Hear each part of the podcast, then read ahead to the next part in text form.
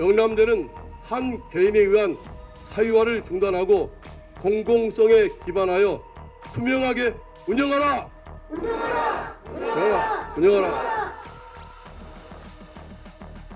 지난 7일 경북 경산시 영남대학교에 20여 개 시민사회단체 대표들이 모였습니다. 이들은 기자회견을 열고 영남대가 추진 중인 전 교수의 임원에 대한 징계 절차 중단을 요구했습니다. 두 교수 징계 사유를 보면서 놀라운 것은 대학 당국이 제시하는 영남대의 역사에 대한 해석과는 다른 해석을 용납하지 못하고 바로 징계 절차에 돌입했다는 점이다. 의사표현의 자유라는 헌법적 가치를 제약한다는 점에서 이는 매우 엄중한 사안이다. 영남대 인사위원회는 지난 5월 이승열 전 교수의 의장과 김문주 전 사무국장에 대한 정직 3개월의 중징계를 승인하고 징계위원회에 회부했습니다. 징계위원회는 소명 절차를 거쳐 8월쯤 징계안을 최종 확정할 예정입니다. 3년 전 교수의 활동으로 심판대에 오른 교수들은 반발했습니다. 제게 그런 이야기를 한 사람들이 있습니다. 지금 현 총장한테 가서 무릎 꿇고 사과하고 없던 걸로 해달라고 얘기해라. 그러면 정리될 거다라고 얘기해요. 저는 그렇게 못합니다. 학생들을 가르치는 제가 그렇게 할 수는 없습니다. 그것은 제 인간으로서의 자존일 뿐만 아니라 선생으로서의 제 책무이기도 합니다. 그렇게 굴종적이고 억압적인 삶을 사는데 어떻게 학생들에게 교단에서 강의를 할 수 있습니까? 뉴스타파는 학교 측이 제시한 징계 사유 설명서를 입수해 과연 징계안이 타당한지 살펴봤습니다.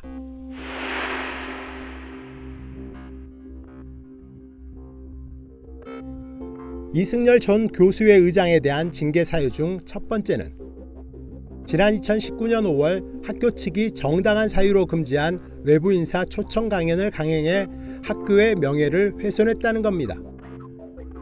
당시 학교 측이 교수회에 보낸 강연 불가 통보서입니다. 그분의 최근 언행 등을 비춰보아 대학의 명예를 해칠 우려가 있다고 돼 있을 뿐 구체적인 근거를 제시하지 않았습니다. 뉴스타파는 영남대에 당시 초청 강연을 금지한 정당한 사유가 과연 무엇이었는지 물었습니다. 엿새 만에 돌아온 답변은 답변할 수 없다는 것이었습니다. 문제의 초청 강연자는 영남대의 전신인 대구대학 설립자의 손자인 최염 선생입니다. 혹시 영남대의 정체성을 부정하는 내용들이 강연이 됐었나요? 전체 처음부터 끝까지의 내용을 제가 다 기억은 못하지만 제가 분명히 기억하고 있는 것은 설립 과정에 부당한 개입, 국가 권력의 부당한 개입이 있어서 잘못 탄생된 대학이다. 그렇지만 생명체다. 우리로부터 시작이 또 되었고 그 전신이 그러니 우리는 영남대학을 도와야 된다 이런 말씀을 분명히 한 기억은 나와요. 그런데 영남대는 초청 강연 등을 통해 이승열 전 의장이 학교에 대한 근거 없는 주장 또는 허위 사실의 유포 및 확산에 공조했다고 주장하고 있습니다. 학교 측이 사례로 제시한 근거 없는 주장 또는 허위 사실은 세 가지입니다. 쿠데타로 정권을 잡은 박정희가 대구대학을 압박해 삼성에게 대학 운영권을 넘겼다.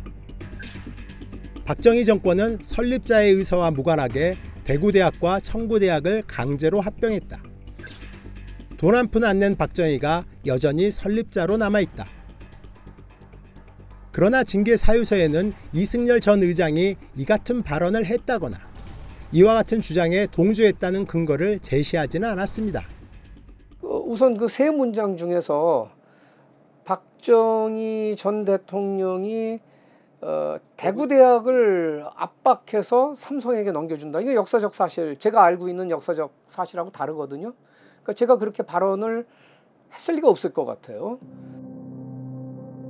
또 영남대 측은 허위 사실이라고 주장하고 있지만 영남대의 전신인 대구대학과 청구대학은 박정희 정권 당시 강제합병에 반대했다는 증언은 오래전부터 있었습니다.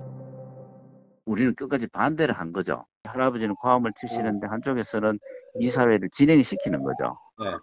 진행시키니까 그 자리에 이제 문교부 직원이 와 있었답니다. 네. 뭐 그때 당시 군인이라고 들었는데 쪽에서 눈치를 이제 통과하면 그걸 또 그대로 통과하고 아주 뭐 순식간에 그래 이사회를 해가 넘겨버린 거죠. 청구대학 이사장은 그 합병될 때 이사회 합병을 결정할 때 그 이사회 자리에 가지 않았고 그 설립자가 알지도 못하는 가운데 이사들끼리 결정해서 박정희한테 넘겼다로 알려져 있죠. 박정희 일가가 영남대에 돈 한 푼 내지 않았다는 주장을 뒤집을 만한 증거는 아직까지 발견되지 않았습니다. 오히려 조일문 전 영남학원 이사장은 1988년 국회 국정감사에서 박정희 일가가 영남대 재단에 사비를 출연한 기록이 없다고 증언했습니다. 고 박 대통령이 재단에 출연한 자금은 얼마입니까? 문서상 나타나 있는 것이 하나도 없습니다. 현재 재단 이사로 박근혜 씨가 돼 있는데 박근혜 씨가 재단에 출연한 액수는 얼마입니까? 그것도 나타나 있는 것이 없습니다.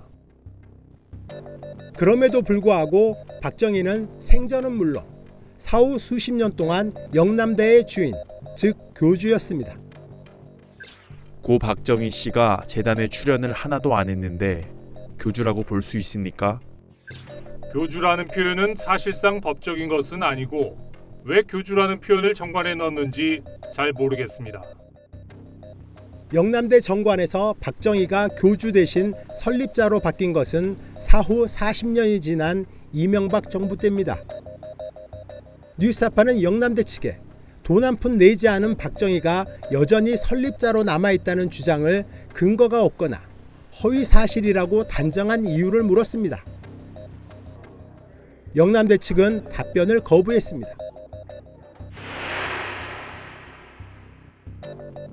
영남대는 김문주 전 교수의 사무국장이 부적절한 회계 운영을 통해 공금을 횡령하고 업무상 배임을 저질렀다고 주장했습니다.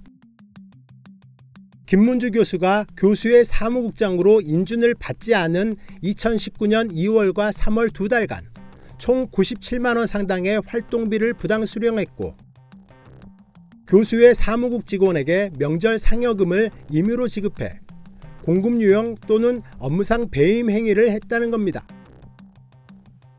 하지만 교수의 의장이 사무국장을 임명하고 한두 달 뒤 사후 인준을 받는 것은 오래된 관행이었습니다. 사무국장 임기 시작은 사실은 규정과 현실 사이에서의 이제 상위 때문에 발생하는 내용인데요. 교수의 임원의 임기 시작이 2월 1일이고 그 다음에 평의원에는 3월 내지 4월에 열리죠. 학기가 시작해야지 열리니까요. 그런데 사무국장 없이 교수회가 일을 시작하기가 어렵죠. 그래서 이제까지 교수회는 매월 2월 1일자에 교수회 임원들이 구성이 되고 이후에 이제 3월이나 4월에 열리는 평의원에서 사후 승인을 받는 방식으로 이제 처리를 진행해왔습니다. 저희가 23기인데 뭐 19기, 20기, 21기, 22기 다 마찬가지로 그렇게 진행이 되어 왔습니다. 사무국장에 대한 사후 승인 문제는 최외출 현 영남대 총장이 지난 2019년 교수회 평위원회에서 처음 제기했습니다. 2019년 4월 평의회 때 지금 현 총장이 그 당시에 정영대 의장이었어요. 사무국장 임명 동의에 관련 임명 승인, 사후 승인에 관해서 계속해서 문제제기를 아주 집요하게 했던 것이죠. 게다가 최저임금을 받는 교내 계약직 직원에게 명절 상여금을 지급하는 건 역시 관행입니다. 교수회뿐 아니라 각 학과에서도 명절 때면 계약직 직원들에게 각 20만 원 상당의 상여금을 지원했습니다. 교수회가 그동안 사무국 직원에게 지급한 명절 상여금 내역입니다. 김문주 전 사무국장이 재직했던 23기 교수회는 80만 원을 지급해 이전 상여금 규모보다 현저히 적습니다. 그렇다면 영남대는 왜 이승열 교수와 김문주 교수를 징계하려 하는 걸까? 이승열 교수가 의장을 맡았던 시절 교수회는 최외출 총장에게 있어 눈엣가시나 다름없었습니다. 교수회가 시민사회단체와 함께 최외출 총장을 고발하고 학내 민주화에 앞장섰기 때문입니다. 최외출 총장은 2012년 대선 당시 박근혜 대성 캠프 기획조정 특보를 맡았고 학교 경비로 서울의 개인 사무실을 운영해 3억 원의 교부비를 횡령한 혐의로 고발당했습니다. 또 최외출 총장이 오래전부터 영남대의 비선실세로 군림하며 교원 인사를 좌지우지했다는 증언도 있습니다. 그건 제가 이제 검찰에 고소도 한 사안인데 일단은 인사 부분에서 어떤 사람을 해임시켜라, 어떤 사람을 써라, 그런 게 굉장히 많았죠. 총장 임기를 제대로 마치는 총장이 되길 바란다 이런 식으로 협박 쪼죠 그게? 그런 얘기도 여러 번 했고, 그 다음에 심지어는 2016년 초에는 이제 1년 남았으니까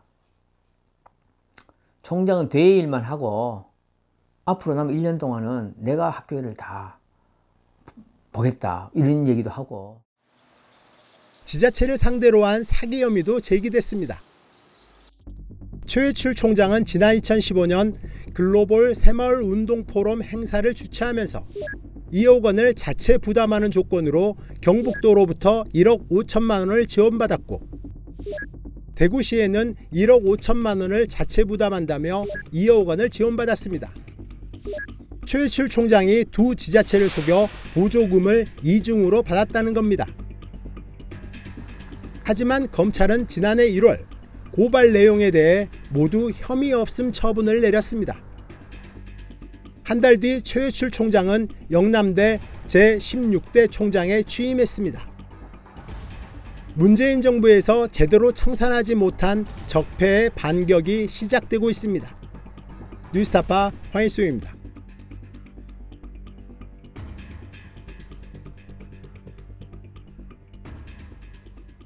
내 목숨을 걸어서라도 지키려고 하는 것은 국가가 아니야. 분명히 소위 애국 이런 것이 아니야. 진실이야.